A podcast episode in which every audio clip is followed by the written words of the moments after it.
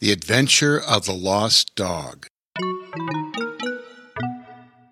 The wind was blowing steadily from the south at Neahkahnie Beach, and even though there were a few clouds in the sky, it looked like a wonderful day for kite flying. Bear King and Bobo Chico carefully walked through the beach grass at Neahkahnie Manzanita State Park. Bear King's kite had a picture of a lover bear holding a valentine, and Bobo Chico's kite sported a happy otter licking its lips. They both had made their kites back in the sky cave and were excited to see them flying high in the bright blue skies above the beach. Come on, Bear King, come on, called Bobo Chico to his older, wiser, but slower friend as he bounced over the sand dunes heading to the wide, flat beach. Yes, Bobo Chico, I'm coming, chuckled Bear King, knowing how happy and excited his young friend was for this day on the Oregon coast. He picked his way carefully, as he also had a backpack carrying their lunch and treats. Can we fly my kite first? asked the blue cap wearing river otter. Absolutely, you can. I'll hold it as you let out your string. With this steady breeze, it should. Bear King was about to say, shoot up into the sky. But Bobo Chico beat him to the punch, and with a quick jerk of his string, his kite caught the wind and quickly climbed high. Yay! My kite works! exclaimed the young otter. Bear King's kite also soared into the blue sky, and the two friends' kites flew high and danced merrily above the beach. Hey, Bear King, may I have a turn flying your kite? Said a young brown haired boy as he scampered over the hard beach sand on his orange red bike.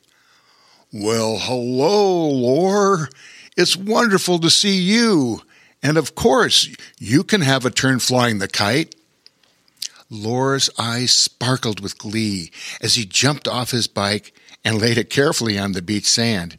He was enormously proud of his bike and took particularly good care of it but seeing the kites flying above him was too exciting to pass up. Hey, what about me? called out another, younger voice.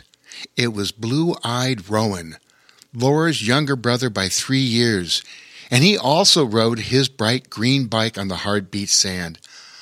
Well, hello, Roen, and it's wonderful to see you too, said Bear King.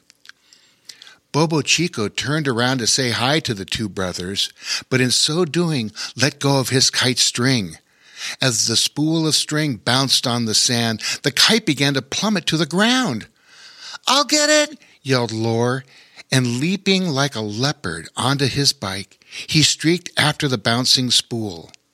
He swooped down with his left hand and deftly nabbed the spool, spun on his front wheel, and pedaled quickly back to Bobo Chico.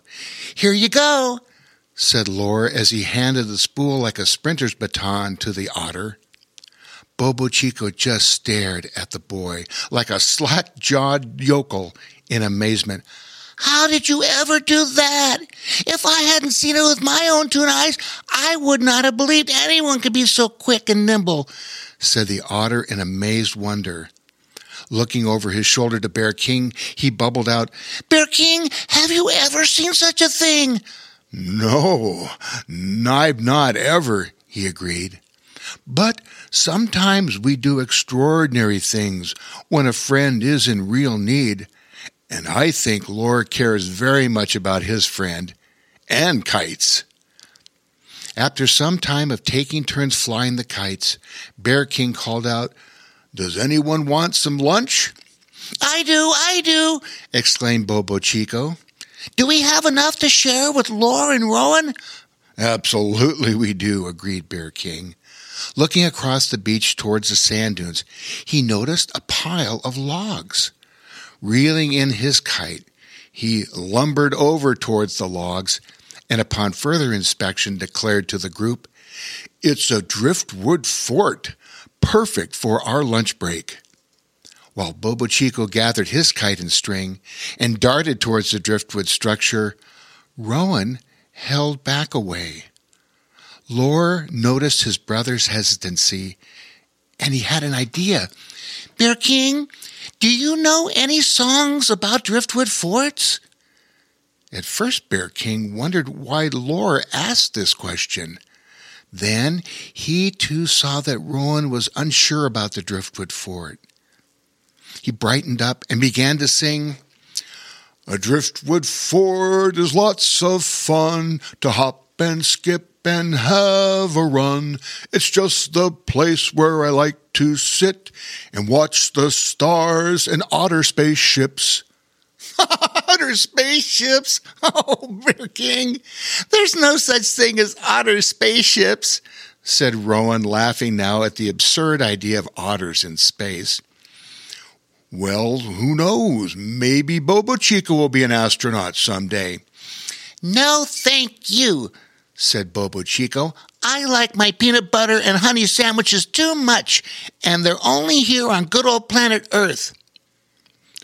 Well, I'd love to go into space someday, said Loar. But first, I want to explore this cool driftwood fort. Climb on up here, Roen, and you can be the first on the perch. Roen scrambled up the driftwood, but wasn't tall enough to reach the top part of the fort. May I give you a hand, Roen? asked Bear King. Don't you mean paw? said Roen. But yes, thanks. Bear King bent over and scooped up young Roen, who could sit in his huge bear paw like a kitten in a baseball glove, and passed him up to the wooden platform where Loar already stood. Bear King turned back to his pack to retrieve sandwiches and Stonyfield yogurt pack and Z-Bar iced oatmeal cookies when he heard a faint whimper and then a sad whine. Where are you, little buddy? Come here, boy, said Bear King. There, crouched in a small recess of the driftwood, was a mid-sized light brown colored labradoodle dog. Bear King could see it was frightened, but also hopeful. He sensed the small animal was worried about this big bear, so he climbed or so he called out for help from the two boys. Loar, Roen, would you like to say hello to this nice dog? Loar whipped around and practically flew off the top of the fort, while Roen slithered down the wood like it was a slide. Hello there, little doggy. What's your name? Loar gently offered his hand for the dog to sniff, which he eagerly did. He has a dog tag. His name is Squat. The dog perked up hearing its name and started to lick Loar all over his hand. He barked happily and acted like he wanted to play. Loar laughed and giggled as he scratched behind the dog's ear. His dog tag also says he belongs to Sir Paddy and Lady Poppy Pumpernickel, who live on Peacock Lane in Portland. We should try and return him to the Pumpernickels, said Loar. That's a splendid idea, Loar, agreed Bear King.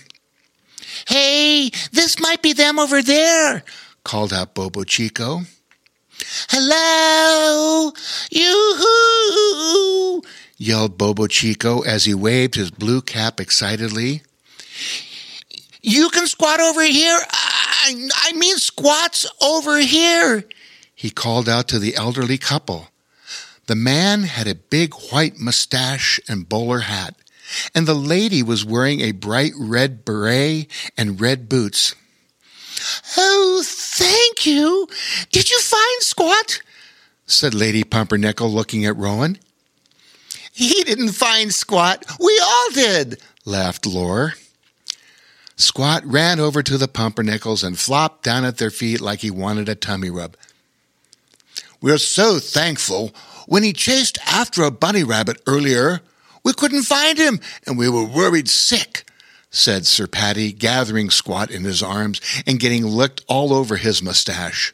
Oh, yes, worried sick we were. You must come and see Squat at our cottage on Peacock Lane, especially on Halloween.